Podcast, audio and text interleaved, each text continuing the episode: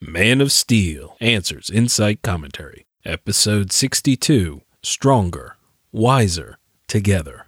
Open Mind, Part 3. I have so many questions. Then, of course, there's the question on everyone's mind. Then I'll ask the obvious question. Start asking questions. You're the answer, son.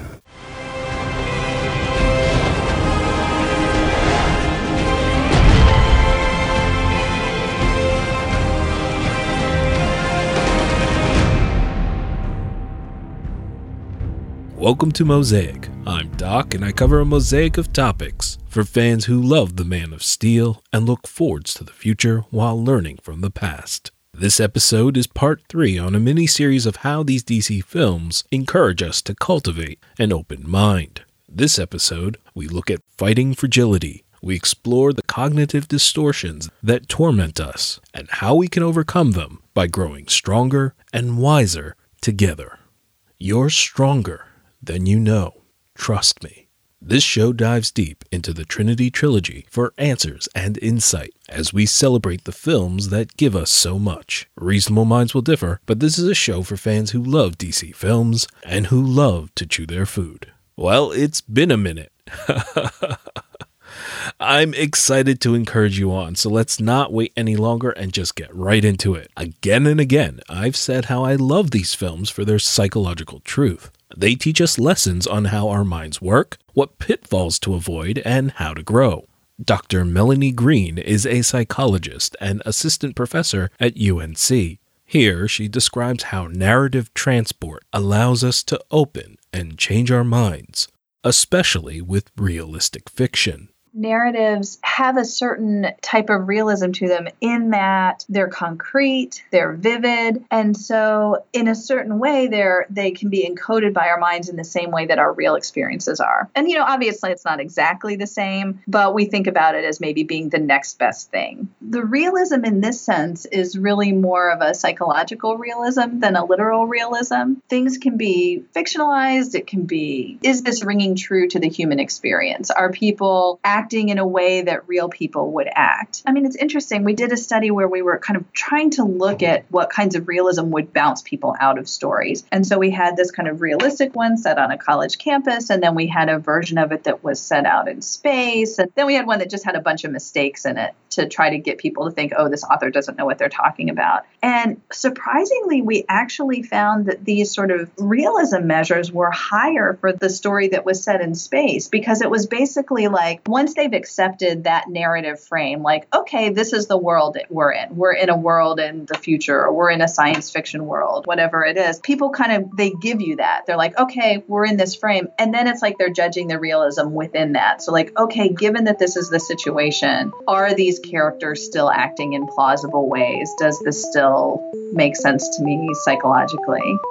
This episode, we're going to look at a trinity of truths from our Trinity trilogy the titular and eponymous Man of Steel, Batman v Superman, and Wonder Woman. Trying to teach truth is frequently facilitated by featuring the fallacy first. So they are in sum 1. Safety first. Avoid danger, discomfort, and challenge. 2. Always trust your feelings. And 3. Life is a battle between good people and evil people.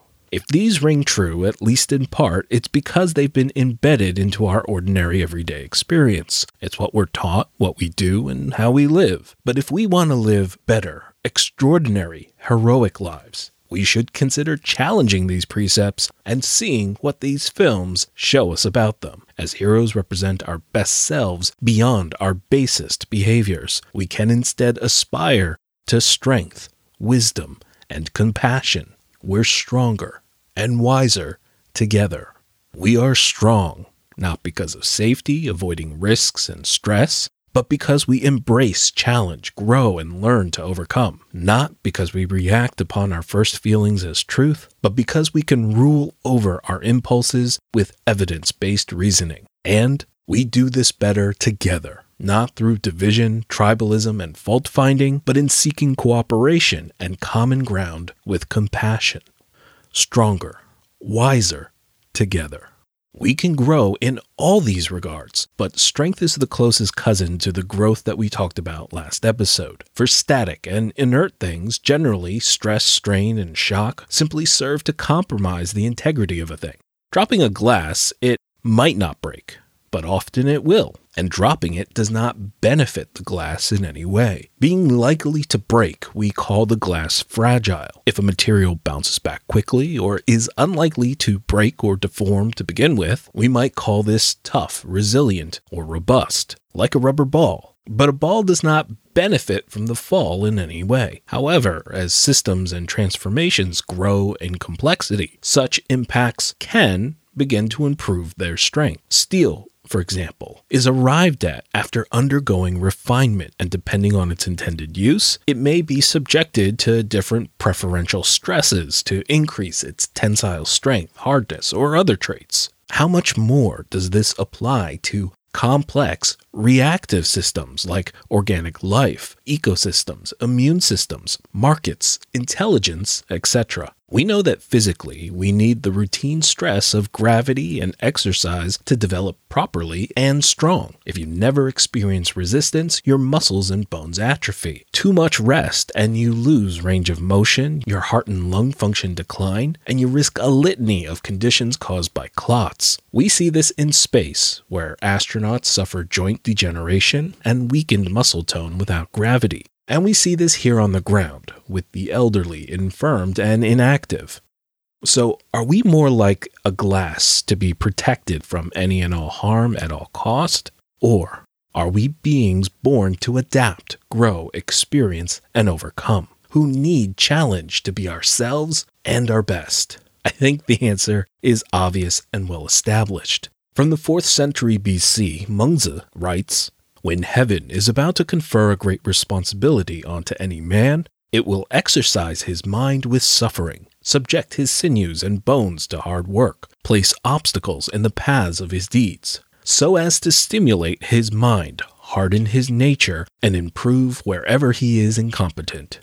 In the first century, Seneca wrote, why then, do you wonder that good men are shaken, in order that they may grow strong? No tree becomes rooted and sturdy unless many a wind assails it, for by its very tossing, it tightens its grip and plants its roots more securely. The fragile trees are those that have grown in a sunny valley.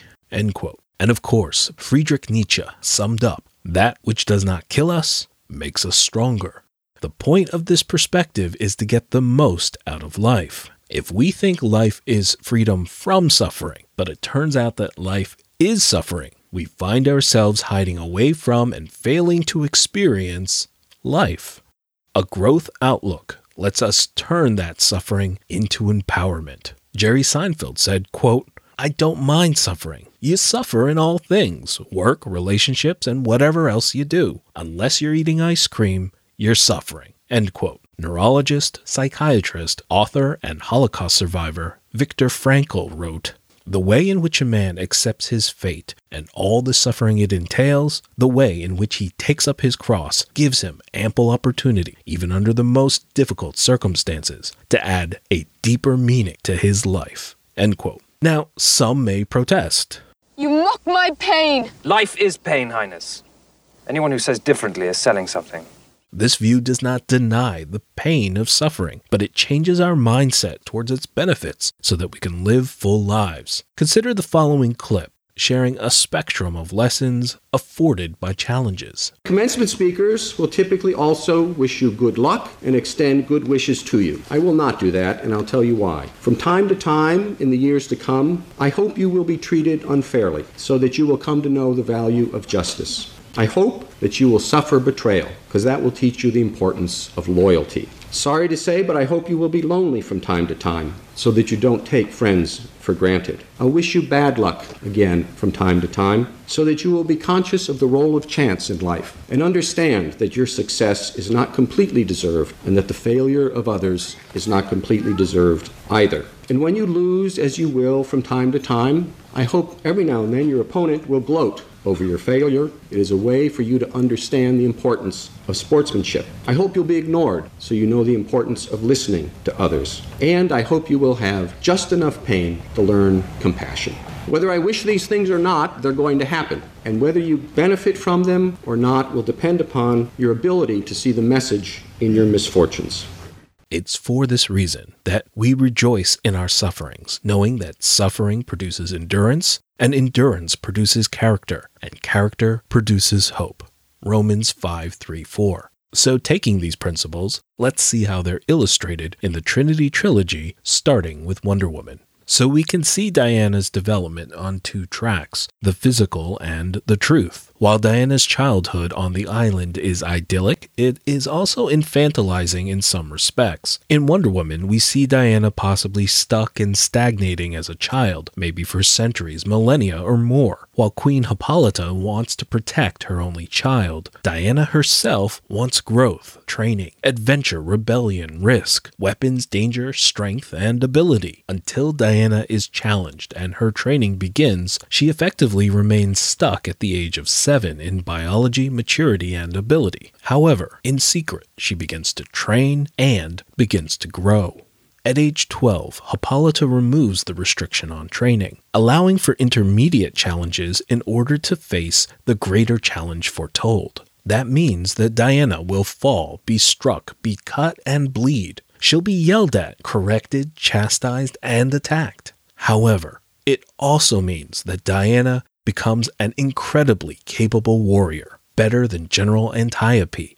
It is obvious that the stress of training prepares Diana for the stress of combat, and yet, as much as they train Diana physically, we still see the Amazon shielding Diana from the truth, from the world, from the full story of her origins, and that makes her more susceptible to psychic injury later and indeed physical jeopardy too, as Diana disastrously fixes her faith upon the tale of the Godkiller sword, a fiction fashioned for her alone. We don't know if there might have been supernatural reasons for sheltering her mind and views, but in practice, we see that she has a very brittle worldview that gets refined by real world stressors for the better. By the end of the film, after all the challenges are faced and overcome, she adapts and grows and comes to a profound understanding of humanity that is able to withstand the darkness. As Alexander Solzhenitsyn writes, if only it were all so simple. If only there were evil people somewhere insidiously committing evil deeds, and it were necessary to separate them from the rest of us and destroy them. But the line dividing good and evil cuts through the heart of every human being. End quote. Sound familiar? More on that later. Opening herself to mankind subjects her to their darkness, but also their light and love. However undeserving they may be, she chooses to believe they're worth cherishing. For BVS, we can go back to our episode on growth and see two tracks of development Batman's fixed mindset, which refuses to be challenged, and Superman's growth mindset, which exposes him to pain but ultimately gives birth to the superhero ideal. You can go back and find a more detailed analysis. For now, let's just move on to Man of Steel.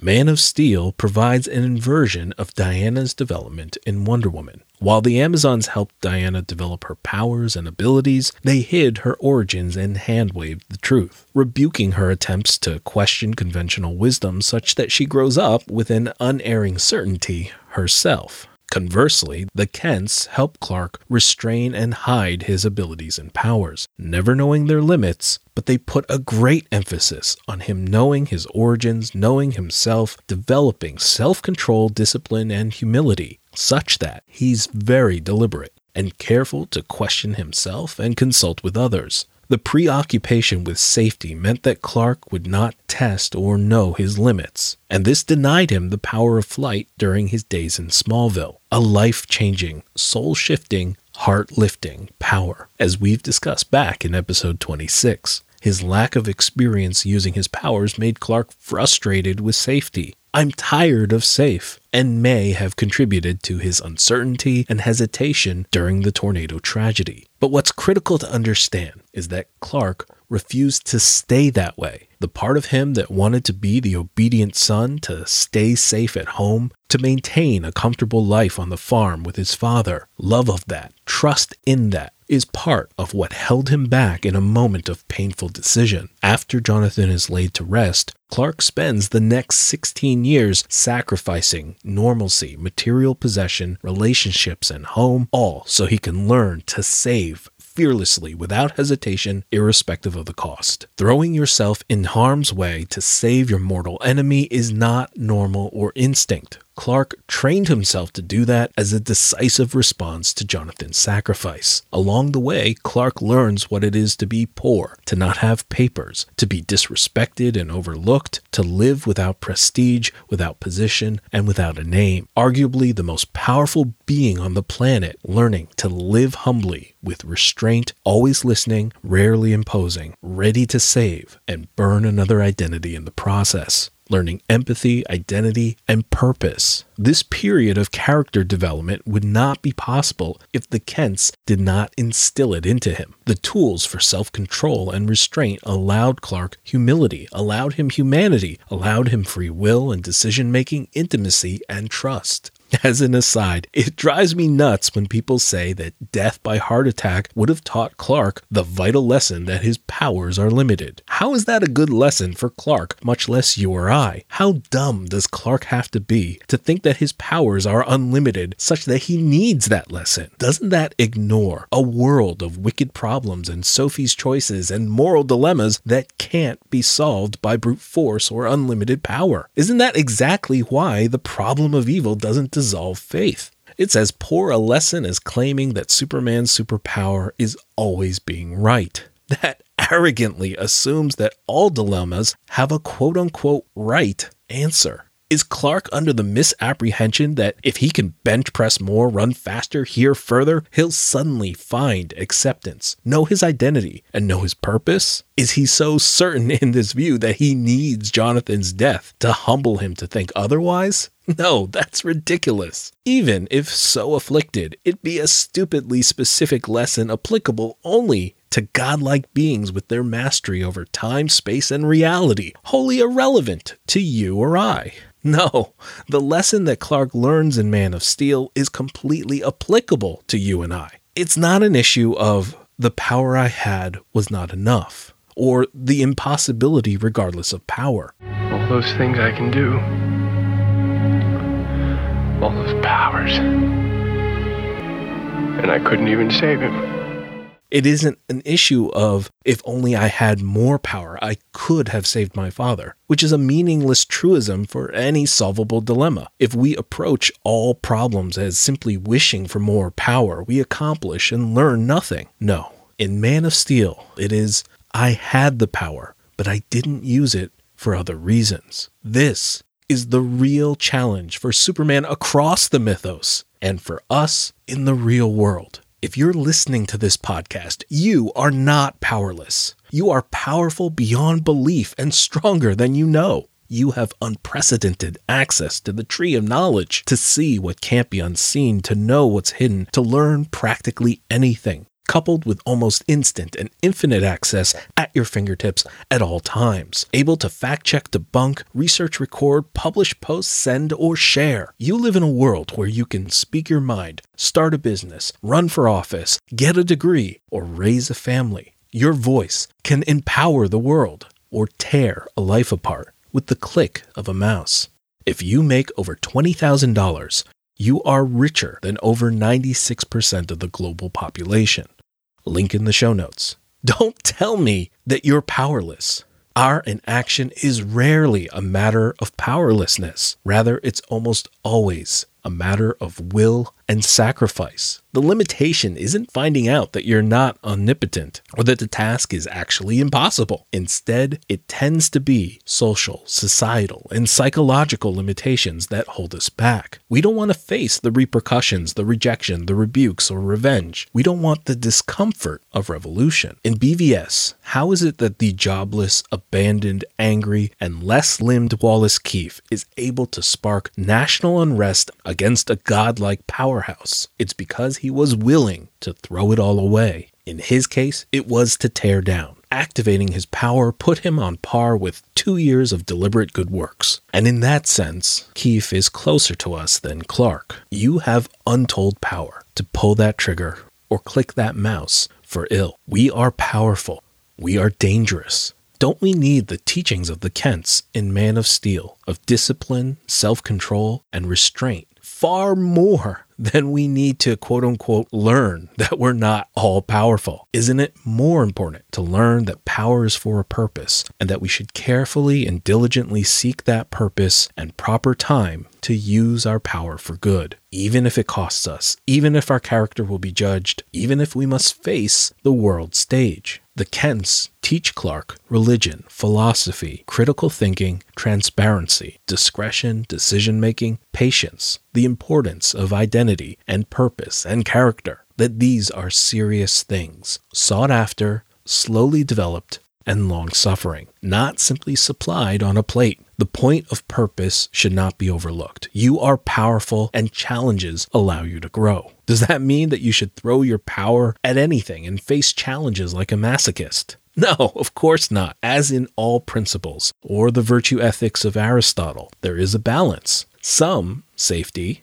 don't declare your powers publicly, but not total safety. You still attend public school. Having a sense of purpose helps you understand where to place your power and how to approach risk and growth. In the following clip, astronaut Colonel Chris Hadfield shares Everything worth doing in life has risk. Learn to ride a bike, learn to walk. When I was a kid learning to walk, I fell and cracked my skull. But I needed to learn to walk. Taking a test, getting married, getting a driver's license, all of those things, they give you an improved capability or an improved richness in life, but they all come with a degree of risk. That is exaggerated if the thing that you want to do is fly a rocket ship. Rocket ships are dangerous. It's a controlled explosion. If you drew a cartoon of a rocket, what it would be would be a bomb with six seats on the top. I mean, rocket ships are crazy dangerous. On the first flight of the space shuttle, and they blasted off out of Florida, their odds of dying that day in the first eight and a half minutes were one in nine. Terrible odds, one in nine. They got away with it, and we learned a lot from it. But even when I flew on my first shuttle flight, we'd improved it, but the odds of dying that day for my crew were still 1 in 38. It's hard to get life insurance as an astronaut, actually. But the question you really need to ask then is Do I want to learn to walk? Do I want to ride this bike? Do I want to get married? Do I want to learn to drive a car? What risks are worth taking in my life? Because even if you decide, okay, I'm going to take no risk, I'm going to stay at home and hide under my pillow, there's still risk with that, and you're still going to die eventually anyway. So it's kind of a measure of what was worth doing in your life. And therefore, what was worth taking a risk for? Once you've got that behind you and said, okay, I'm going to be an astronaut, I'm going to fly a rocket ship, that's a risk I'm going to take. Now it changes your whole job. Your job is not to be afraid. Your job is not to be an incompetent, nervous passenger. Your job now is to defeat the risk, like when you learn to ride a bike. If you just stay as a passenger on the bike, you're never going to know what to do with the handlebars and you're never going to master riding a bike. And once you can ride a bike, you know, you've got a freedom you never had before. And rocket ships are just the same. You have to decide what risks are worth taking and then start changing who you are, learning how to turn the handlebars so that you can make this thing do something that otherwise might hurt you or kill you. And then once you've got that done, it can take you to places and give you richnesses in your life that you never would have had access any other way. And in my case, when you make it through that launch, when you've guided that rocket up through the atmosphere and the engine shut off, suddenly you're in the rarest of human experiences. You're weightless and the world is pouring by at five miles a second, and you can see across uh, an entire continent, and you're peering into something that is brand new for humanity. I think it's worth asking yourself what risks are worth taking, and once you've decided to take them, then change who you are so that you can win, you can defeat, you can master that thing, and open a door for yourself that otherwise was just shut. Purpose gives drive and discipline to achieve new frontiers, to accept the risk, the challenge, and the suffering intended for something. He who has a why to live for can bear almost any how. But the unachievable dreams that we can't enact don't lift us up. Rather, they can kill us. Consider the following story of Admiral Stockdale. Listen for and compare his why. I would like to give you a way of thinking that has been enormously helpful to me, and it was what we came to call the Stockdale paradox. And the Stockdale paradox was taught to us by Admiral Jim Stockdale, who was the highest ranking military officer in the Hanoi Hilton, shot down in 1967, was there till 1974. They could pull him out at any time and torture him, and they did. He tortured over 20 times. And I had the privilege to get to know Admiral Stockdale, and I had uh, read his book, and I got depressed reading the book because it seemed so bleak, it seemed so difficult, it seemed, you know, it's like we can all endure anything if we know it's going to come to an end and we know when. But what if you don't know if it's ever going to come to an end? And you certainly don't know when. So I asked Admiral Stockdale how he dealt with that, and he said, You have to realize I never got depressed because I never, ever wavered in my faith that not only I would get out, but I would turn being in the camp into the defining event of my life that in retrospect I would not trade. Later, I asked him, I said, Admiral Stockdale, who didn't make it out as strong as you? And he said, Easy, it was the optimists. I said, The optimist? You sounded optimistic. He said, No, I was not optimistic. I never wavered in my faith that I would prevail in the end, but I was not optimistic. I said, What's the difference? Oh, the optimists always thought we'd be out by Christmas. Of course, Christmas would come and it would go. And then we were going to be out by Easter and Thanksgiving, and then Christmas would come again, and they died of a broken heart. And that's when Admiral Stockdale grabbed me by the shoulders and said, This is what I learned. When you're imprisoned by great calamity, by great difficulty, by great uncertainty, you have to, on the one hand, never confuse the need for unwavering faith that you will find a way to prevail in the end, with, on the other hand, the discipline to confront the most brutal facts we actually face. And we're not getting out of here by Christmas. Unwavering faith and brutal facts. I love that. Confronting difficulty with purpose instead of mere wishful thinking. You've heard it said, hope deferred makes the heart sick. That's another show. We have to distinguish between the dreams we work for and the dreams that are made up entirely of feel good positive thinking and self deception. Nobody finds my facts annoying. Nobody finds my facts annoying. Nobody finds my facts annoying. You know, no matter how much I repeat it, I can't shake the fear that it's not true. And that's because mantras are often a pretty bad way to boost your self esteem. Yes, while those new age phrases your life coach tells you to repeat can be helpful for some people, studies show that for others, they do nothing or even backfire and make them feel worse. In fact, if you're repeating a wide sweeping mantra of something aspirational like, I'm well liked by everybody, it can sometimes convince you of the opposite because it triggers your brain to think of contradictory examples. Moderate statements don't arouse as many contradictory thoughts. So, if you want to repeat statements to yourself, try to focus on statements you mostly believe to be true. Like, this mantra might not help me that much, or I am great at repeating words to myself while staring at a mirror. Because that's true. But research suggests for some of us, these statements can have a negative effect. They found phrases that seem positive caused people with low self esteem to feel worse about themselves, and people with high self esteem only felt slightly better. In a follow up study, the researchers found that when those with low self esteem were asked to list negative self thoughts with positive self thoughts, their reported mood was better. It relates to the concept of latitudes of acceptance, that messages closer to your position or beliefs are more persuasive than messages far from your position, and messages outside of your latitude of acceptance can just backfire and strongly reinforce your original position. Sometimes our psychology causes bad things to happen to good feedback. For some, thinking I will succeed without considering how causes a drop in motivation. Another study showed that visualizing success can drain our ambition. Instead, the dreams that make us strong and prevail are the ones that we can work towards and progress in, as Colonel Hadfield put it, a job. So let's get to work. If we are powerful and only growing stronger, how do we find out where to put our power to work? What dreams to aspire for? What purpose is our aim? And how to balance our principles? Well, that comes with the wisdom that we're going to discuss next. Complicated calculation, difficult deliberation, harsh realities, brutal facts, ugly truths, and unknown unknowns make us want to retreat to easier and intuitive guidance. Quote, always trust your feelings, unquote. And it contains a germ of truth for when our conscience speaks or our intuitions are right. It is absolutely true that our feelings are compelling and can relay truth. However, it is not the case that we should be a slave to our emotions. This should be self evident the instant you're dealing with a depressed or suicidal person. Telling them to trust their feelings of negativity and self harm would be unconscionable and wrong. Instead, as intelligent, willful beings, we have the ability to talk back to our instincts, impulses, and feelings, to think critically, relying upon evidence, and telling ourselves the truth. The ability to mentally shape our world is again an ancient observation.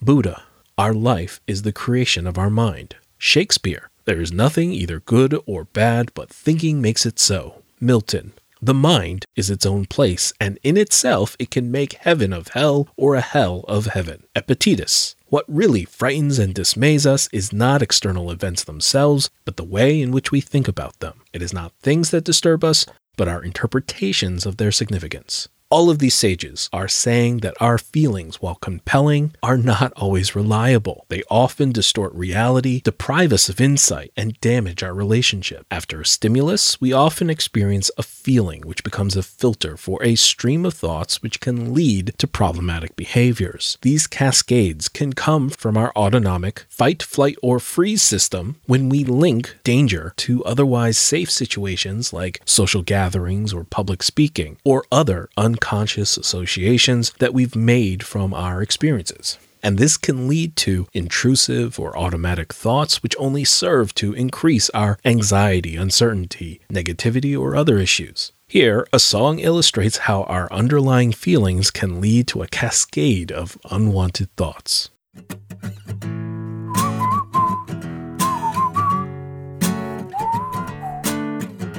Well, I don't mind being alone no, no.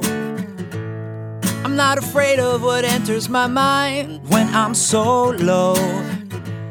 I'm fully capable of taking advantage of this time. No, I don't mind being alone with my thoughts. Oh, oh, I'm totally fine alone with my thoughts. Check it. Life is so sweet when you take it light. Nothing can go wrong when the sun is bright. That reminds me that I barely passed lifeguard school. That's why that kid almost died in that pool. That's a bad thought. Oh, oh, oh, oh, oh, oh, oh. I don't like that thought. No, no, no, no, no, no, no. Chill out. The breeze in my hair, everything is free. Nothing wrong with you, nothing wrong with me. What happens if I get sent to hell? Will it be like that time I tore my ACL? That's another bad thought. Oh no, no, no, no, no, no. Thought bubbles in my mind, popping thought bubbles from time to time. I used to like guacamole, now I don't like guacamole. What if I stopped liking other things I like? Like, what if I stopped liking my mom? If it worked on guacamole, it could work on my mom. And now these thoughts are tapping me on the shoulder. I'm like, one second, bro, I'll be right over. And now the thought and I are fighting in a bar. And I can't beat the thought cause he's super swole. Cause the thought hits the gym more than I do. If I can't even hit the gym, how will I ever be a good father? Whoa, whoa, whoa, whoa, whoa, whoa, whoa. Gotta dial back these dark thoughts. Dark like Edgar Allan Poe, Poe, Poe, Poe, Poe, Poe. Oh, these thoughts. Complex like videos by OK. Go, go, go, go, go, go.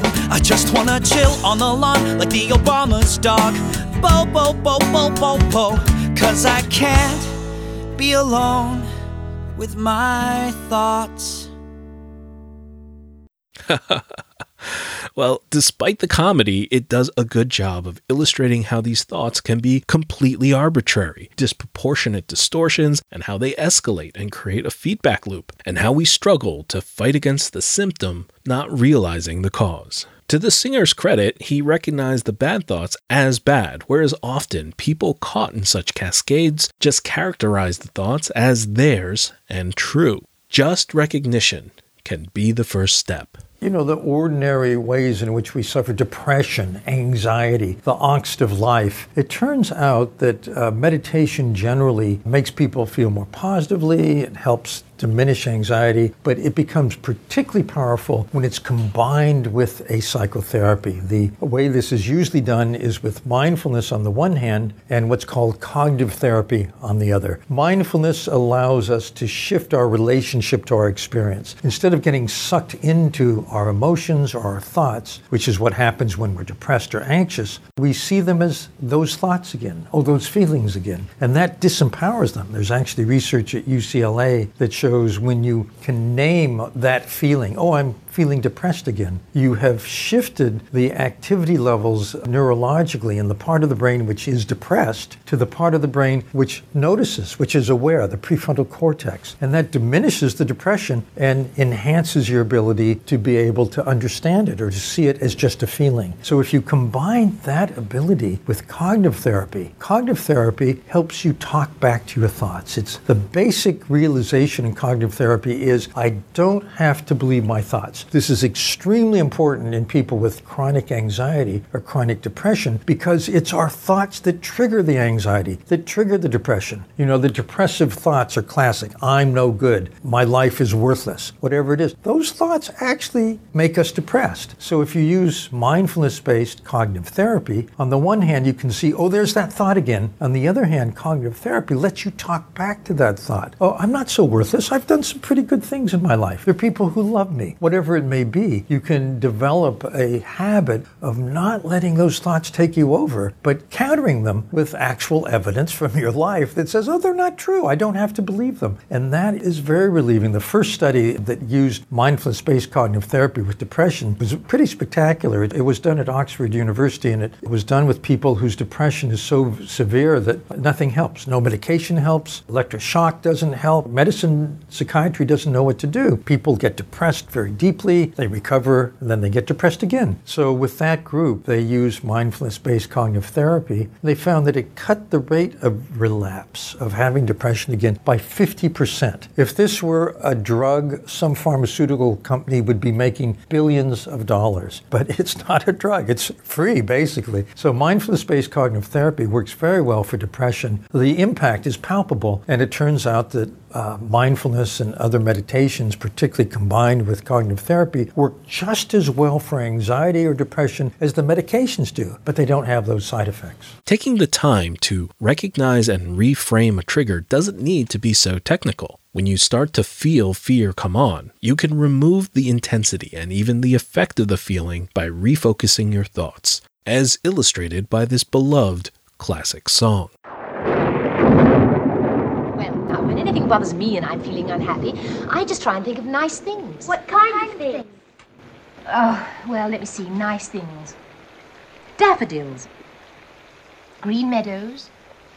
Skies full of stars. Raindrops on roses and whiskers on kittens, bright copper kettles and warm woolen mittens, brown paper packages tied up with strings. These are a few of my favorite things cream colored ponies and crisp apple strudels, doorbells and sleigh bells and schnitzel with noodles, wild geese that fly with the moon on their wings. These are a few of my favorite things.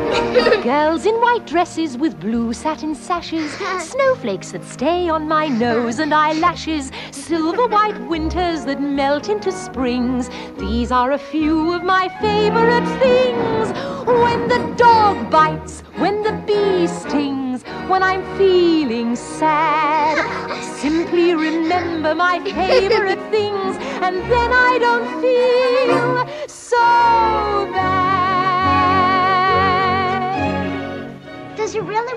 work? Of course it does. You try it. What things do you like? and as she says, try it out yourself sometime. In the case of non pervasive negative thoughts, this technique is highly effective.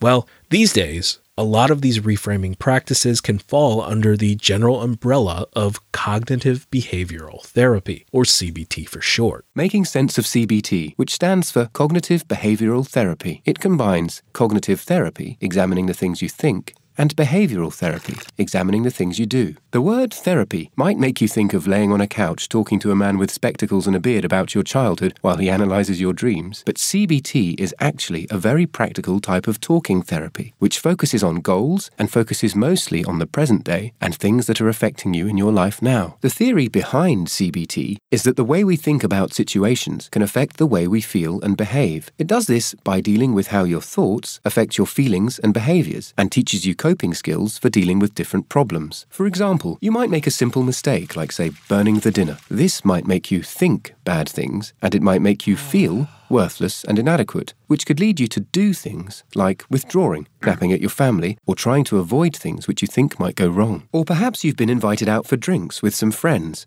and you start thinking negative things. This might make you feel anxious and scared, which might make you do something like saying no to the invite, avoiding your friends completely, or using drink and drugs to cope with the situation. Over time, whether it's years, weeks, or months, this cycle of thoughts, feelings, and behaviors may have happened so many times it's become like a habit. You start avoiding situations more and more, or automatically blame yourself if something goes wrong. And the more you do these things, the worse it can get. A CBT therapist will help you break this cycle and figure out what sorts of negative feelings, thoughts, and behaviors might be contributing to the problems you're experiencing. They will help you deal with your negative thinking and help you change your behavior, both of which will lead to an improvement in your mood. CBT can be helpful for people with nearly every diagnosis you can think of and can be delivered through one on one sessions, in groups, self help books, online, or through a CD ROM. That doesn't mean that CBT works for everyone, though. Some people struggle with it because they find it just too hard to talk about their feelings. CBT is usually quite a short term treatment, and so you may find that your problems are too complex to deal with in the time. It can also be quite hard work. Your therapist will probably set you homework, and you have to really practice the skills they teach you to see a difference in how you're feeling. If you don't think CBT is the right treatment for you, you should be able to talk to your GP about what alternatives there are. As an example of what CBT might entail, here's a clip with the triple R method record, rationalize, and replace. And I might even add a fourth R, in that you must first recognize the event, or a fifth R, and repeat this exercise as necessary.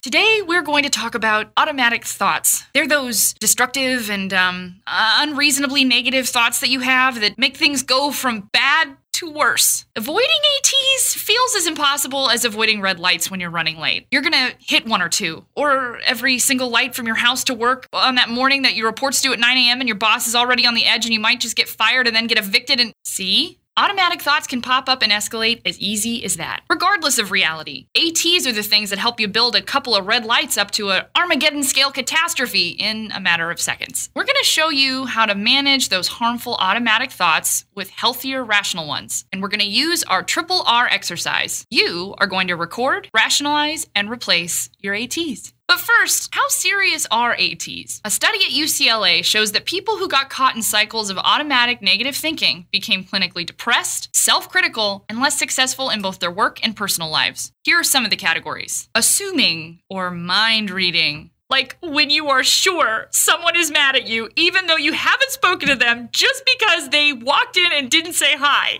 Shoulds, must, and oughts. Those are the insane demands that we make upon ourselves in our quest to be impossibly perfect. The fairy tale fantasy, where we demand an ideal for our life and decide that anything less than that ideal just isn't fair. Overgeneralizing. Nobody likes me. I always ruin everything. And finally, catastrophizing. When you take a little problem and turn it into a big, terrible, life changing event. How do we stop ATs? Good question. And the shorter answer is we don't. But by being conscious of the fact that we're having them and working to replace them with rational thoughts, we can keep them from endangering our mental health. And that is today's exercise. All right, everybody, it's time to learn the three R's. Step one record an upsetting event. When something upsetting happens during the day, describe it and record it in excruciating, painful detail. For example, Today I found out that I got a C on my midterm. Step two, rationalize. Now it's time to think about the automatic thoughts associated with the event. In column one, write down each AT you had about the upsetting event. For example, I am never gonna graduate. In the second column, try and label each distortion. Some ATs might be rational, but most won't be. They'll most often fall into one of the categories we discussed. I am never going to graduate, falls into the category of catastrophizing. Step three, replace. In the third column, respond to each distorted AT. Talk back. Get those negative thoughts off your chest. And if it's hard to do that, try to imagine what you'd say to a friend who is struggling with their own AT and say it to yourself. When you're responding to those ATs, ask yourself some questions like What's the evidence for this response? Is this a believable outcome for my situation? Will the world end if I get a C on this midterm? Of course not. So as time goes on and you're more used to responding to your ATs instead of letting them take over your life, you should be able to replace those ugly negative thoughts with more rational ones. Let's recap. To keep your automatic thoughts from ruining your mood and running rampant, you're going to record upsetting events, rationalize them by addressing each irrational thought, and replacing the irrational automatic thought with a rational one. The world is not going to end. If you're not a fan of that mnemonic, stick around and I'll teach you the one that I was trained in a little later. Okay, so now that you have a primer on why we talk back to our feelings and CBT, how does this apply to these DC films? Well, as I said earlier, the first step is recognition. When there's no name for a problem, you can't see a problem. And when you can't see a problem, you pretty much can't solve it.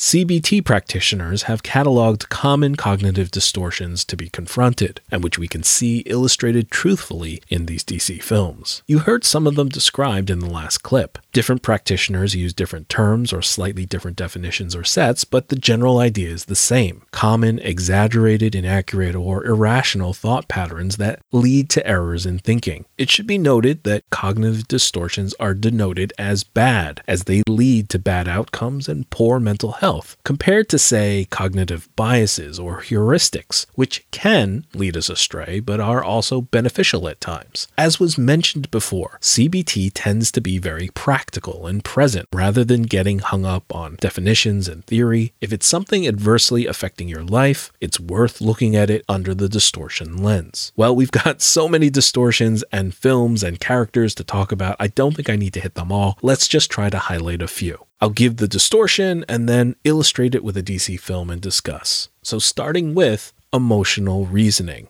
This is letting your feelings guide your interpretation of reality. And as we've talked about across multiple episodes, one of the pillars of persuasion is emotion precisely because it can override reason. Even if there are more logical, reasonable, and healthy responses, emotions are so present, individual, and autonomous, we give them the weight of truth and act upon them accordingly. In BVS, Alfred specifically calls out emotional reasoning with the line, the fever, the rage, the feeling of powerlessness that turns good men cruel. In other words, but for the feelings, rage, and powerlessness, good men would not act cruel. Rationally, logically, reasonably, they'd act and be good. In Batman's case, the flood of emotions felt during the BZE, such as fear, anger, shame, grief, and powerlessness, led to the emotional reasoning that Superman is a threat to safety and deserves death. Alfred's admonition is the rational response. If I am feeling these negative emotions, isn't it more likely that my actions will be cruel rather than good? What would a good man do uninfluenced by these emotions? In Wonder Woman, one example of emotional reasoning is when Diana is in anguish over the atrocity at Veld. In her grief and regret, she accuses Steve of stopping her because he's under the influence of Ares, corrupted as all mankind are. It's difficult to imagine reining in one's feelings in a moment like that. But if she did or if she could, she would have acknowledged that Steve had been a faithful companion with good intentions throughout their journey. She might have accepted that he stopped her in good faith for rational reasons, and that Ares does not have to be the only explanation. Then she might be able to grieve with Steve and plan and act with him instead of rejecting him and running away. In Man of Steel, after the banishment of the Black Zero, Zod is filled with anger and contempt, which he fully intends to extract in blood from humanity and in pain from Kal-El if he gets in the way. He is driven almost entirely by emotional animus in that moment. Yet looking back, Zod's stated paramount interest is the resurrection of New Krypton, and if he could look at the situation clinically or accept some level of compromise, Zod would see he still had many of the ingredients needed to make a kind of new Krypton. He still had the scout ship's database and technology, some part of the Genesis chamber, the Codex in Kal-El, and superpowers which could include immortality to give him the time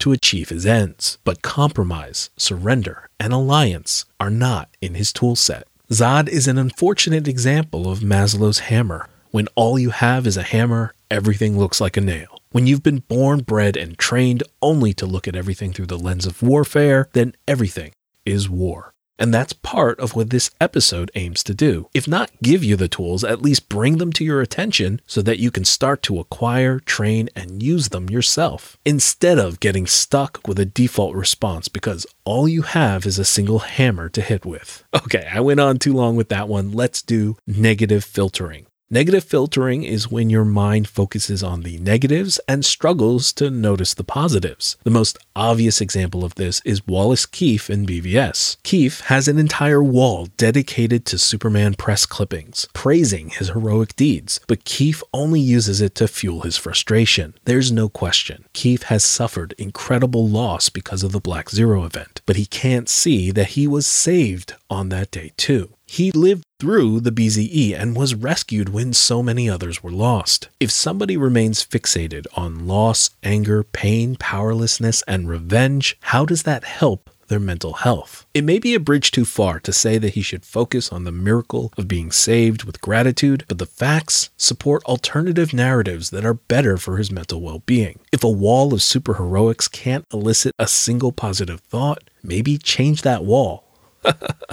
Pervasive through BVS is negative filtering generally with respect to Superman's actions. For all the damage done during the BZE, the world loses sight of the fact that Metropolis, Gotham, and the entire world was saved. When Superman intervenes in Nairobi, short shrift is given to the fact that Superman saved the compound from the indiscriminate and innocent casualties of a missile strike. During the rescues, the emphasis is placed on media criticism instead of the relief of the rescued or shows of support. Objectively, if you think through the heroics, you'll have a more balanced view of Superman's actions. But if you give in to the filter, don't think critically, and don't chew your food, you'll be inclined towards the negative. The film is intentionally reminding us that distorted thinking doesn't just start in our heads, like with Wallace Keefe, but can come from what we choose to take in and what we're being fed.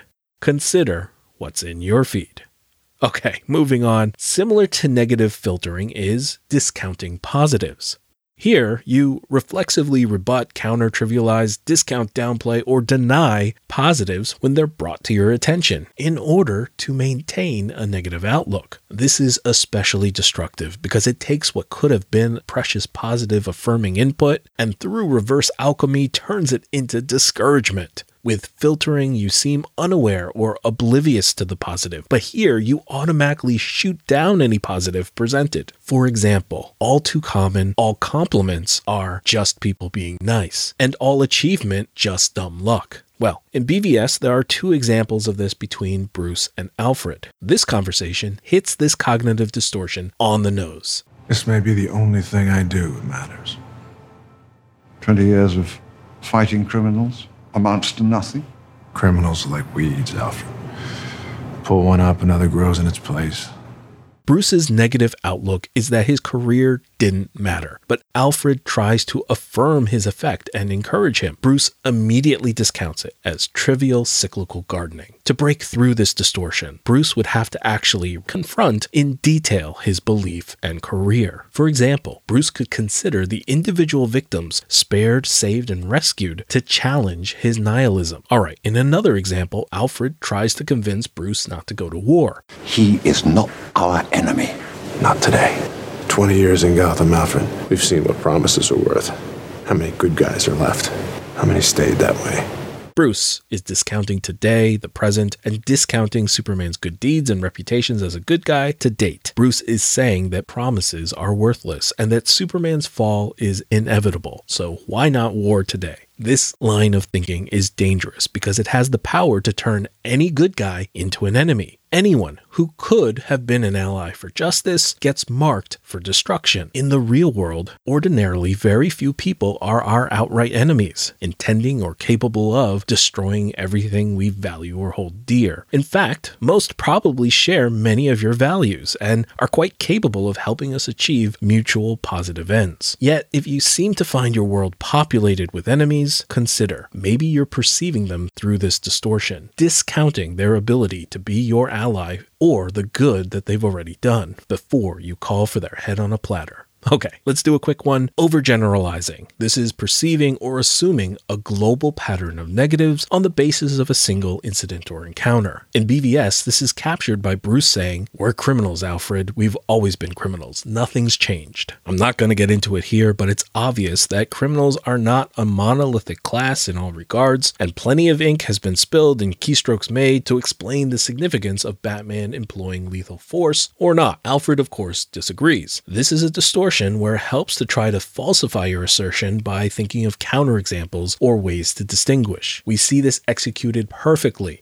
in Wonder Woman by Steve Trevor when he characterizes himself as a counterexample or distinguished from her disreputable overgeneralization of a liar, murderer, and now a smuggler. And as I've mentioned before, bonus points to Trevor for avoiding Diana's defensiveness by using himself as the example instead of her. He didn't say you went behind your mother's back, you shot someone on that beach, and you were going to smuggle the sword and me off the island. Who are you to judge us? right? Going back to BVS, this is obviously how Superman ends up being perceived by Bruce, Wally, in Nairobi, and in DC. Despite saving the world, despite two years of doing good, despite ongoing rescues, the factual numeracy of those other events do not weigh on the minds of these characters as much as their individual traumatic experiences. Bruce, objectively, has seen Superman in action countless times without incident marked on his map. But because he has experienced Superman as a disaster, that's how he overgeneralizes Superman's impact. On some level, Bruce is aware of the disconnect in his own head because he trivializes and downplays Superman's achievements and seriousness by reducing them to saving cats out of trees. But in the very next sentence, talks about Superman's ability to burn it all down. Well, this could also be seen as an example of our next distortion, catastrophizing. And this is leaping to focus on the worst possible outcome and seeing it as most likely. We heard an earlier example before one red light, and now they're worried about being evicted. The scenario is not irrational in the sense that they are impossible, but rather the likelihood and the focus on that possibility are distorted. Bruce's restatement of the 1% doctrine is an example of catastrophizing. Jesus, Alfred, count the dead. Thousands of people. What's next? Millions? He has the power to wipe out the entire human race, and if we believe there's even a 1% chance that he is our enemy, we have to take it as an absolute certainty. And we have to destroy him. Now, from a philosophical standpoint, the fact that the 1% doctrine actually includes a rational calculation of risk complicates the analysis, which is to say, from a strictly rational perspective, you could support the doctrine in theory. But here, our emphasis is on the psychological analysis, where we presume that the percent chance is actually wrong, inaccurate, and overblown. Well, another example of catastrophizing not muddied by including actual probability is this exchange. Now, Rocky is radioactive, but what he needs from you is an import license. And why would we want to weaponize this material? As a deterrent? A silver bullet to keep in reserve to use against the Kryptonians, so the day does not come, madame, when your children are waving daisies at a reviewing stand. Did you see it? Lex goes from license please to or you'll be enslaved by a tyrant Kryptonian in seconds. well, in Wonder Woman, we have this exchange. And, and you, with your duty to simply give them a book, you didn't stand your ground, you didn't fight. Because there was no chance of changing his mind. This is Ares, and he's not going to allow a negotiation or a surrender. The millions of people you talked about, they will die. They have, in fact, lost an argument, but Diana takes that and turns it into the death of millions. Okay, final example. In Man of Steel, Dr. Hamilton says, You could be carrying some kind of alien pathogen. And again, that's not an irrational thought, but the tendency to jump from, You're an alien, to, We may all die from being exposed to your yet unseen alien disease is another example of catastrophizing if Hamilton became overly preoccupied with it, considered it likely, or denied any countervailing evidence. I think, as presented, it's just an open ended question which Superman addresses by sharing how long he's been on the Earth. So perhaps I should point out that these are attempts at illustration and not diagnosis. The point of this toolbox isn't to go around judging the mental state of others. We are notoriously bad at knowing what others are thinking, which leads to the next cognitive distortion of mind reading, where we assume what others think, often with a negative slant and without enough facts. Especially when we don't have the whole story, we can spin entire narratives and motives to animate the unseen that could be completely wrong in actual fact. In Man of Steel, we have this exchange between Clark and Martha. And I worried all the time. You worried the truth would come out. No. The truth about you is beautiful. We saw that the moment we laid eyes on you. We knew that one day the whole world would see that. I'm just. I'm worried they'll take you away from me. I'm not going anywhere, Mom. I promise. So, had this gone unsaid and Clark continued to believe that his mom was fearful of the truth coming out, it would constitute a distortion of mind reading. But here, by vocalizing his belief, he gives Martha an opportunity to update his incorrect assumption, which is a solid way to combat misunderstanding. Talk to one another. In BVS, Clark does the same thing with Lois. I didn't kill those men if that's what they think, if that's what you're saying. Well, I'm saying I want to understand what happened. Lois's correction keeps the misunderstanding from going any further. But really, this is just the tip of the iceberg.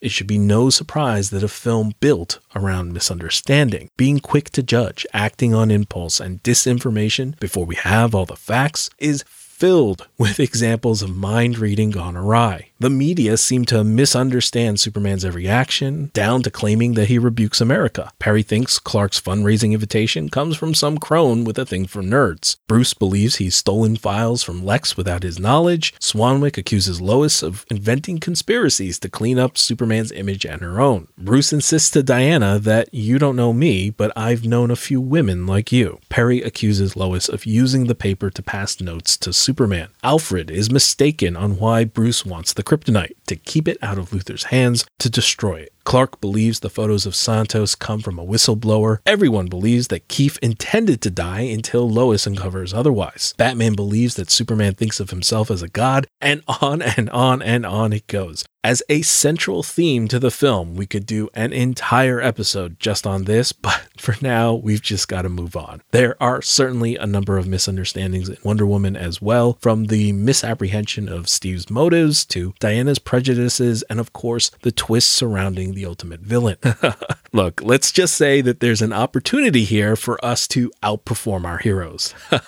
okay, let's keep going. The next three are especially related, so let's just do them all together. Dichotomous thinking, labeling, and blaming. Dichotomous thinking is seeing everything in a black and white, all or nothing, or binary terms. This means focusing on absolutes and extremes while ignoring nuance, middle ground, or common ground. In BVS, Batman has his diamond absolutes and taking this as an absolute certainty branding himself as a criminal. Lex feeds into that dichotomy God versus man, day versus night, when in fact our two heroes share so much in common their mother's names and beyond. In Man of Steel, Zod's vision of Krypton is completely uncompromising and incapable of considering coexistence. Dichotomous thinking leaves you prone to an us versus them division, which leads to labeling. That's where global negative traits are assigned, often in the service of dichotomous thinking. So the film Man of Steel actually goes out of its way to combat this by giving counterexamples for practically every role or group. I've talked about that a ton in previous episodes. I'm not going to do it again here. In BVS, characters like Lex leverage labels like God, man, and devil to set up those dichotomies. And in Wonder Woman, the label is that all mankind is corrupted and undeserving. Okay, so this line makes it easy to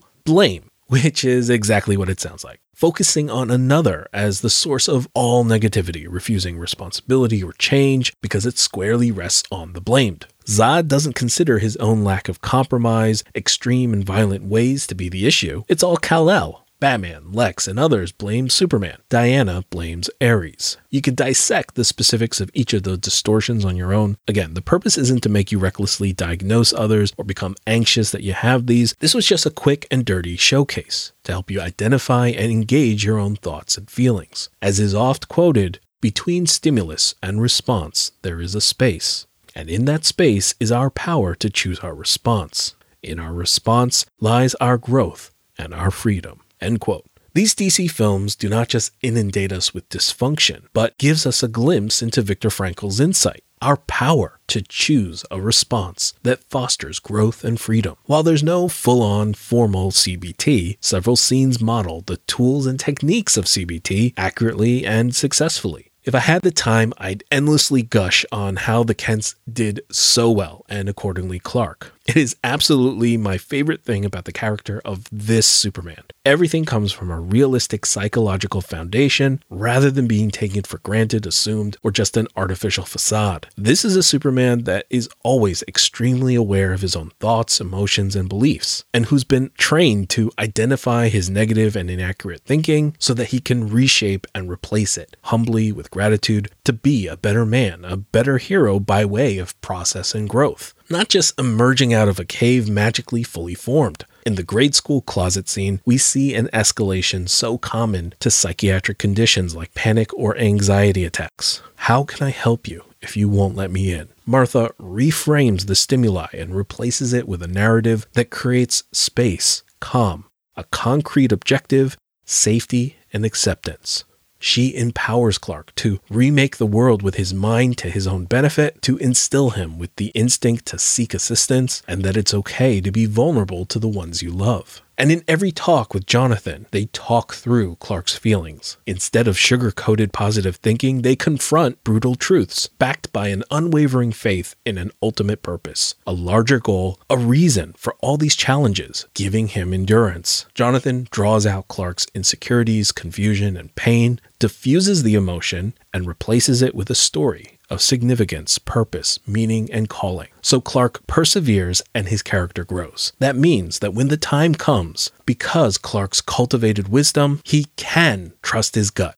What does your gut tell you? As we've covered this episode, Father Leone's question could have been disastrous with somebody completely controlled by their emotions or compromised by distorted thinking. But the Kents raise Clark to question, doubt, and Socratically seek so that his senses are grounded in more than a feeling. Who is he to stand up to General Swanwick or talk back to General Zod? That courage doesn't come from some magical moral compass, but came from the Kents, and that carries on and into BVS. When Clark questions the world, he calls his mom. And when he's been completely overwhelmed, he makes space. He gets away from the din, the immediate emotions, the outside inputs, and he creates the journey. The hike allows him to be mindful, to separate emotion from thought and thought from behavior until he's sorted. And again, Jonathan walks him through his emotions, the hard facts, and replaces the negative patterns with a story of empathy, hope, love, and belonging. okay, I gushed anyway. And that's just Superman. We could have talked about Batman and Wonder Woman not giving into anger during their decisive battles. Believe me, this could be far longer if I just systematically went through the steps of CBT one by one, scene by scene, instead of this rambling stream of praise.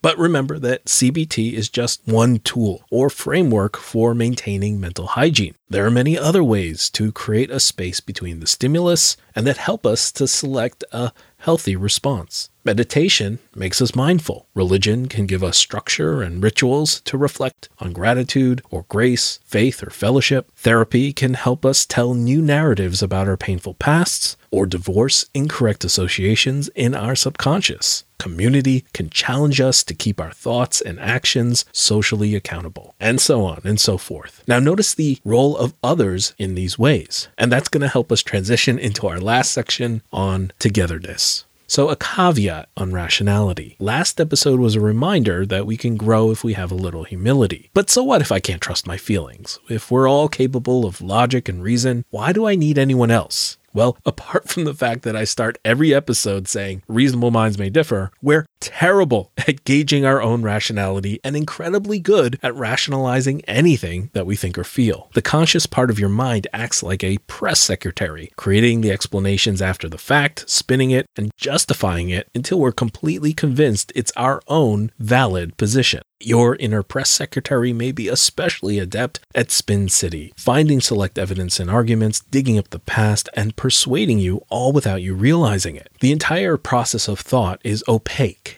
hidden to us. So we think ourselves as scientists discovering the truth accurately, objectively, and dispassionately, but without the insight of disconfirming diverse and oppositional others, most times our reasoning was automatic, instant, and even retroactive. Behave by Robert Sapolsky is a challenging book on that subject. But here's a more accessible clip on confabulation by David McRaney. Confabulation. The misconception. You know when you are lying to yourself. The truth. You are often ignorant of your motivations and create fictional narratives to explain your decisions, emotions, and history without realizing it. Your brain lies to you, and you go about your business none the wiser. Just as the brain fills in your blind spot every moment of the day without your consciously noticing, so do you fill in the blind spots in your memory and your reasoning. Consider how often this seems to happen especially if you are in a relationship with someone who can call you out in this way all the time. You do this so much and so often that you can't be sure how much of what you consider to be the honest truth about your past is accurate. Split brain confabulation is an extreme and amplified version of your own tendency to create narrative fantasies about just about everything you do and then believe them. You are a confabulatory creature by nature. You are always explaining to yourself the motivations for your actions and the causes to the effects in your life, and you make them up without realizing it when you don't know the answers. Over time, these explanations become your idea of who you are and your place in the world.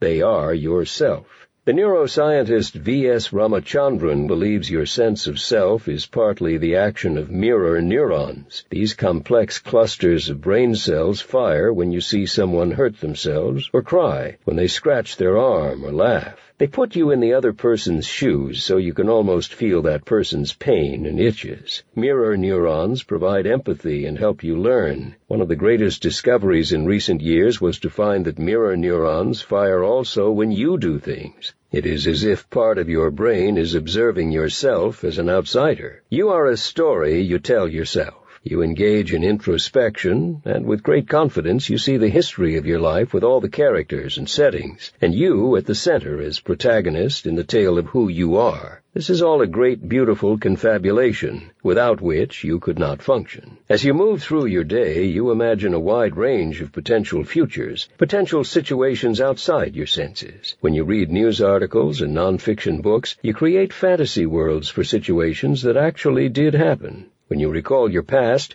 you create it on the spot, a daydream part true and part fantasy that you believe down to the last detail. How your mind works is something you can never access, and although you often believe you understand your thoughts and actions, your emotions and motivations, much of the time you do not. The very act of looking inward is already several steps removed from the thoughts you are remembering. This, however, doesn't prevent you from assuming you really do know, you really can recall in full detail. And this is how narratives begin. This is how confabulation provides a framework from which to understand yourself. As the psychologist George Miller once said, it is the result of thinking not the process of thinking that appears spontaneously in consciousness. In other words, in many ways you are only reporting on what your mind has already produced, instead of directing its performance. The flow of consciousness is one thing. The recollection of its course is another, yet you usually see them as the same.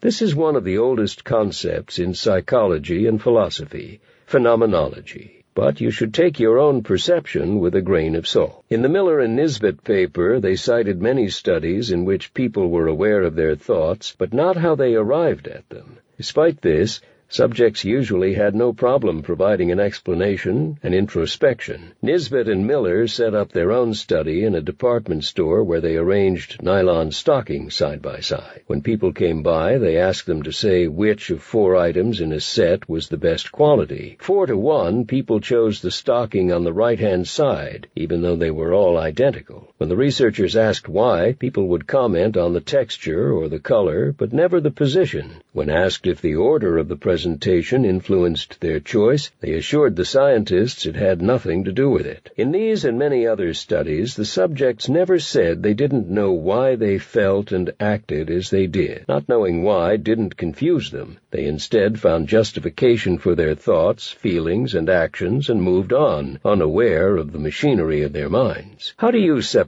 fantasy from reality? How can you be sure the story of your life, both from long ago and minute to minute, is true? There is a pleasant vindication to be found when you accept that you can't. No one can, yet we persist and try. Who you think you are is sort of like a movie based on true events, which is not necessarily a bad thing. The details may be embellished, but the big picture, the general idea, is probably a good story worth hearing about. There are countless times and ways that our rationality fails us, and when we might give in to dichotomous thinking, which feed into tribal tendencies, us versus them, building coalitions based on a common enemy, all too easily. We are swept up by the mob, our prejudices, and into taking sides. When we look at life as a battle between good people and evil people, we become obsessed with distinguishing ourselves, labeling, blaming, and all or nothing absolutes and attitudes. The slightest misstep, provocation, or signal is justification to call out, condemn, mob, and attack. It is eerie how positively prophetic BVS was on our contemporary condition in this respect. Just look at how Superman gets taken down by the mob mentality in BVS in such a real way. Sociologist Albert Bergensen observed the characteristics of witch hunts when reflecting upon the Chinese Cultural Revolution, which led many professors, intellectuals, and university administrators to be imprisoned or murdered.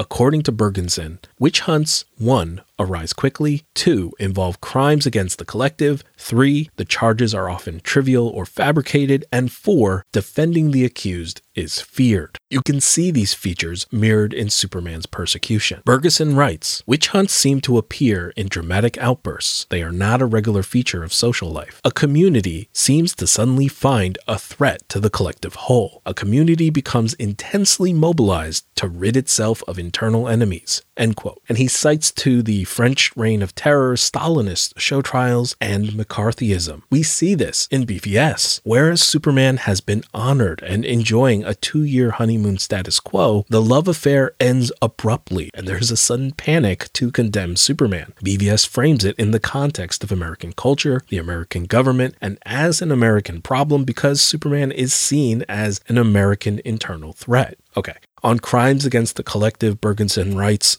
the various charges that appear during these witch hunts involve accusations of crimes committed against the nation as a corporate whole. It is the whole collective at stake the nation, the people, the state, which is being undermined and subverted. End quote. And again, this is clearly expressed in BVS as its central institutions come to bear against Superman, the government, the Fourth Estate, the rich and powerful, and even the protest of the people. Senator Finch's hearings, the press and media cycle, Luthor and Wayne, and the protests sparked by Wallace Keefe. They claim his unilateral actions threaten them all, that his agenda is unknown, and that he represents an existential threat, and that he has already brought war, death, and destruction to them all. And yet, on the triviality and fabrication of charges, Bergesen writes, these crimes and deviations seem to involve the most petty and insignificant acts which are somehow understood as crimes against the nation as a whole. We use the term witch hunts as innocent people are so often involved absolved and falsely accused. This is absolutely the case in BVS. Nairobi and the Capitol bombing were manufactured by Lex Luthor. Saving people in other nations is taken as an affront to the United States. Simply leaving to avoid any additional collateral damage if the bombings continued levels charges of abandonment, if not involvement. Narratives of godhood, tyranny, and oppression are thrust onto Superman, irrespective of his actual intentions, thoughts, or actions. His crime appears to be merely existing. Finally, in terms of defending the accused, the commentator writes When a public accusation is made, many friends and bystanders know that the victim is innocent, but they are afraid to say anything. Anyone who comes to the defense of the accused is obstructing the enactment of a collective ritual. Siding with the accused is truly an offense to the group and will be treated as such. If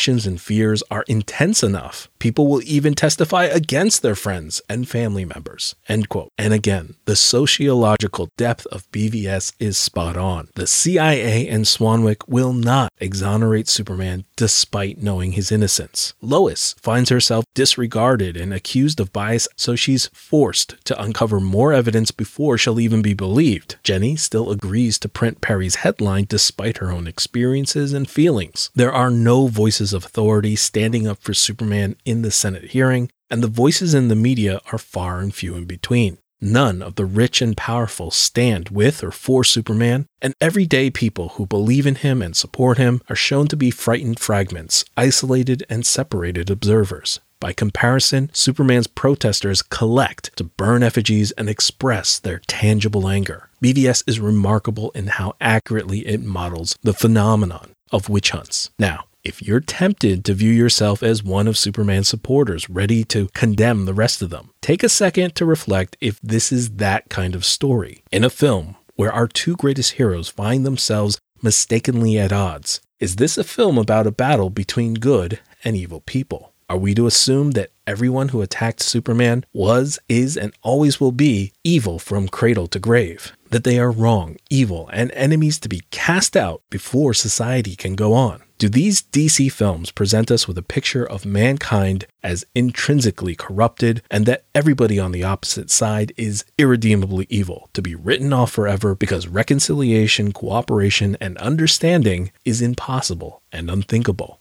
Or does BVS show us that even our greatest heroes can be misled and confused? If it could happen to them, how much more should we be skeptical of our own self righteousness, tribalism, division, and discord? Doesn't Wonder Woman show us that every heart is a mixture of dark and light? Are these films about defining common enemies, witch hunts, and deserving? Or are they about common humanity, grace, love, and bridge building. One of the arch themes of these DC films is bridge building. People otherwise divided appeal to their common humanity and connection across the stars, across borders, across space and time, gender and culture. Man of Steel bridges two worlds with a shared son. Batman v Superman bridges two heroes and sons with a shared mother's name. Wonder Woman bridges the understanding between otherwise enemies with a shared love. They don't just reconcile with the other, but gain strength and wisdom from each other. Stronger,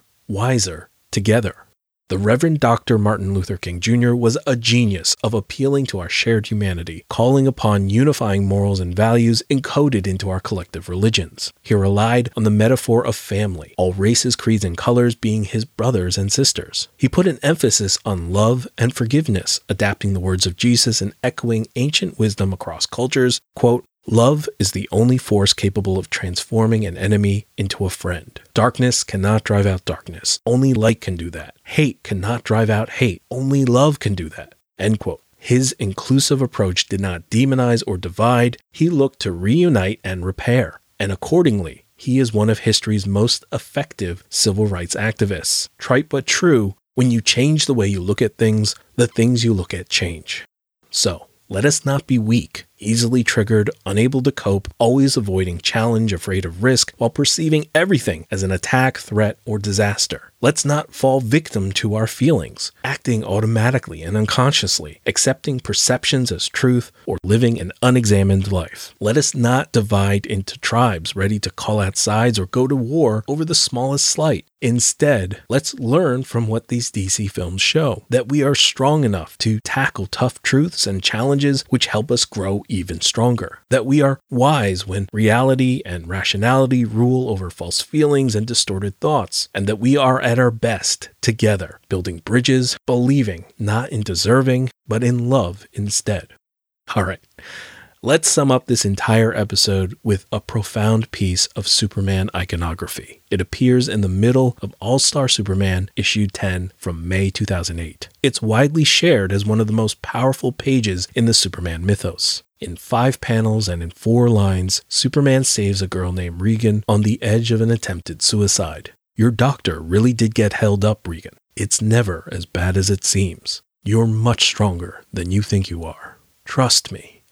This has moved so many because we've known that same sense of loneliness and desperation to end our suffering. But our hearts ache to know that we're not alone, worth saving, and have hope.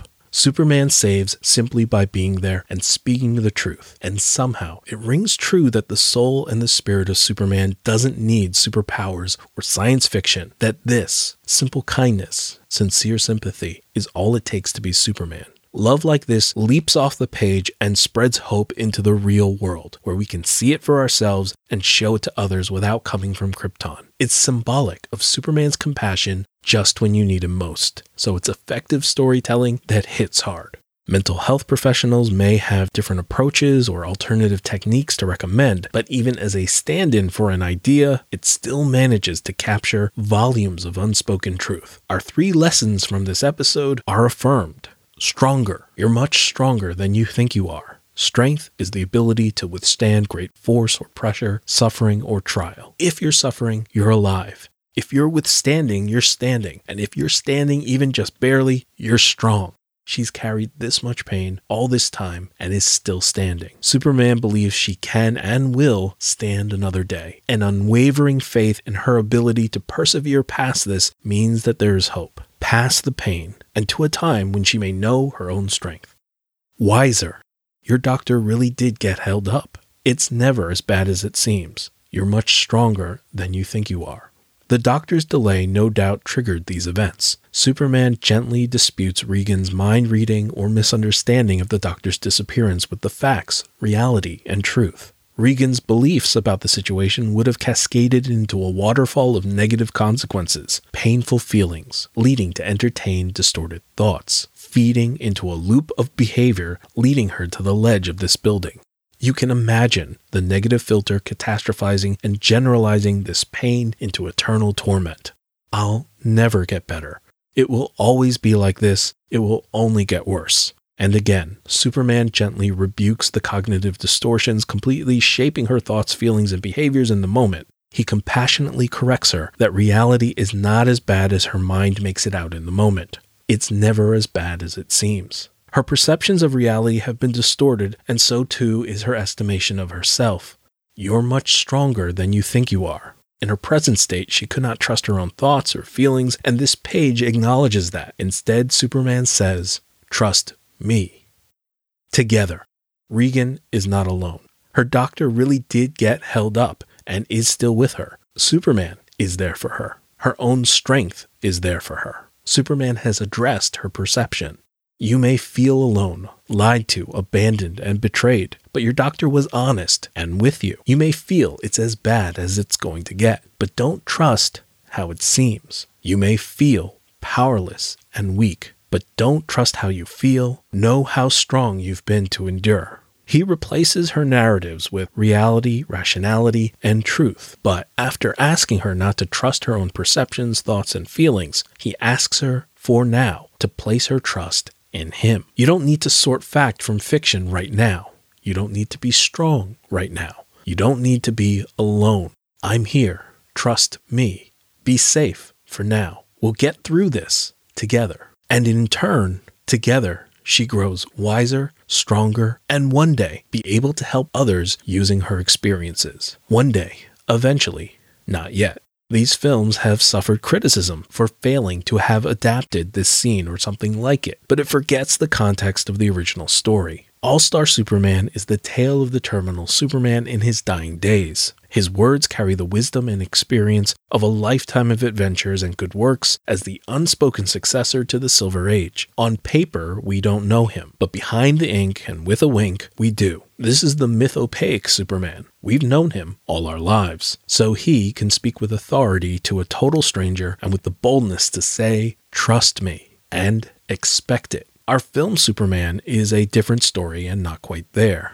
It's the journey to authority, to being trusted, to being somebody taken at their word, tracing it out so we can follow it ourselves. All the foundations and the groundwork is there, but it takes more to get there in a more realistic universe with a more specific Superman, not using the larger mythos as a crutch or a shortcut to authority. And that's what's so compelling about these films that very little is taken for granted and almost everything comes from a very real place. I've said it many times not every story has to be like this or should be, but it's special and notable when it is, and hopefully we'll keep on doing just that, noting it and sharing it whenever we can, growing stronger, wiser together.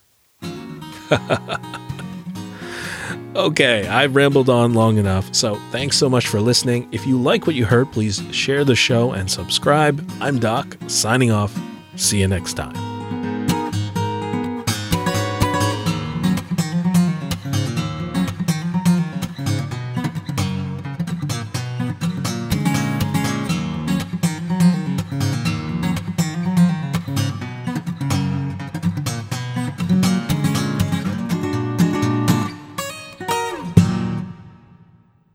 Answer, son. So, this episode came together quickly out of the ashes of the original episode on cognitive biases. It's largely adapted from the work of Jonathan Haidt, who I've been reading for many years. And after several big shifts in real life, the stars basically have to align for me to have the time to put out an episode. this episode was only recorded because we had an eight hour blackout. So I hope you understand that this episode isn't the product of months of iteration, but really the scraps of last minute recording. And even then, I had to cut out about a half a dozen off topic rambling and rants. I do want to disclaim that I'm not a mental health professional, but that help is available. You can find links and resources in the show notes. Nonetheless, I have seen the utility of these techniques firsthand and with those being counseled. I was taught a slightly different variation on the mnemonic, but it's basically still the same idea. Instead of R's, it was ABCDE, and diagnosis was ABC, and treatment was in the DE. During the diagnosis, you would look for A, the activating event, the trigger or situation, person, or thought that starts the B, beliefs, the cognitive distortions, irrational ideas, or error in thinking leading to the C, consequences, the bad reactions, emotions, and behaviors that bring the person in for counseling. Now, once you and the client are aware of the context, you can together move to treatment with D, disrupting the irrational beliefs, disassembling the distortions with evidence and reality to create E, effective new beliefs, replacing the distortions with truth. You work through this until it becomes second nature, and people get much better at thinking clearly, deliberately, and mindfully. They're less likely to get swept up by the whims of their unconscious or overwhelmed by their feelings. Okay, I have so much more that I want to share, but I just don't have the time. I have some songs to play you out. See you next time. You're the answer, son. Let's review what we've learned about CBT. It's basically a type of therapy to change the way that you behave, a change in what you think or fear or crave. Now, what's important about CBT? A focus on cognitive activity. It says people can become different, independent of their environment. CBT, what does it mean? Cognitive behavioral therapy. CBT, what does it mean? It's cognitive therapy. That sounds so good. For example, if you have low self-esteem, you might use CBT and learn how to change those negative thoughts positive ones like, damn, I'm boss. when you compare this therapy to other kinds like SFBT, you'll find some similarities. Like clients creating their own dreams, but other things won't be the same. CBT is not an aim to find a few exceptions to the problem that's in front of you. CBT, what does it mean? It's cognitive behavioral therapy. CBT, what does it mean? It's cognitive behavioral therapy. You're the answer, son. If what I am is what's in me, then I'll stay strong, that's who I'll be. And I will always be the best me that I can be. There's only one me, I admit. Have a dream, I'll follow it. It's up to me to try. Oh, I'ma keep my head up high. Keep on reaching high. Never gonna quit, I'll keep getting stronger. And nothing's gonna bring me down. Never gonna stop, gotta go. Because I know I'll keep getting stronger. And what I am is And what I am is And what I am is smart, And what I am is And what I am is powerful. And what I am is special. There's nothing I can't achieve because in myself I believe in though Gonna keep our heads up high Keep on reaching high. Never gonna quit, just keep getting stronger. And nothing's gonna bring us down. Never giving up, gotta go. Because I know I'll keep getting stronger. What I am is What I am is What I am is What I am is What you are is what you are is. There's nothing I can't achieve because of myself. I've been leaving doors Gonna hold my head up high. Keep on reaching high. I'm never gonna stop. I'll keep getting stronger. Nothing's gonna bring me down. Never give it up, gotta go. Yeah, I'll keep getting stronger. You're the answer, son.